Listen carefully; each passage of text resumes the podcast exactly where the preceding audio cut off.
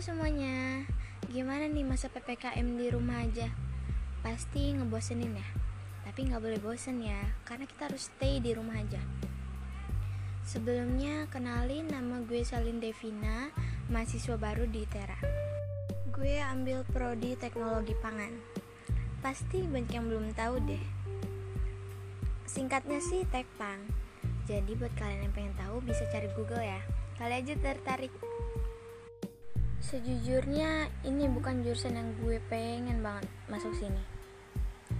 Tapi karena gue nggak punya plan mau masuk mana, ambil apa, jadi gue pilih yang menurut gue menarik aja gitu.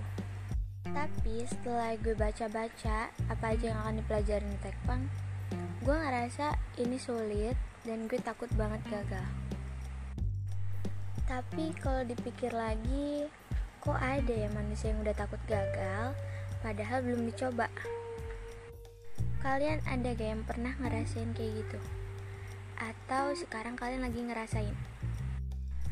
Buat yang lagi ngerasain kayak gitu, ayo deh sama-sama mencoba belajar dan hilangin pikiran takut gagalnya.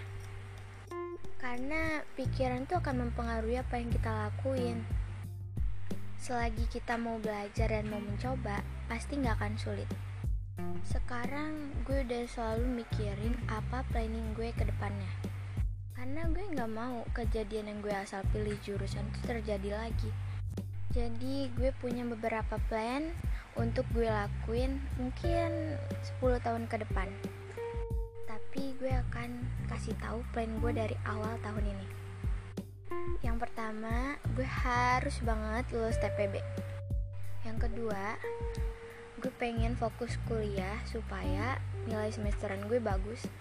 Seenggaknya bisa bikin orang tua gue senyum lihat nilai gue ketiga gue ikut organisasi dan aktif di organisasi itu.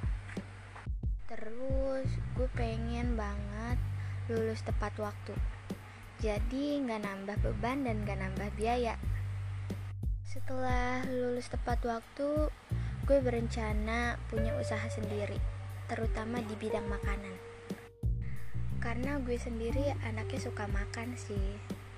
Setelah itu, gue akan usaha untuk membahagiakan orang tua gue. Setelah mereka bahagia, baru deh gue pikirin kebahagiaan gue sendiri. Yaitu sukses. Gue pengen banget punya usaha sendiri, gue kerja di Bepom, punya banyak uang bisa bahagiain orang di sekitar gue.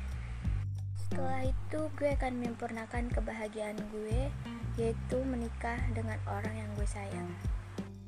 Coba bayangin deh, udah sukses, terus bisa hidup sama orang yang kita sayang. Menurut gue itu udah cukup bahagia sih. Cuma level bahagia orang kan beda-beda ya.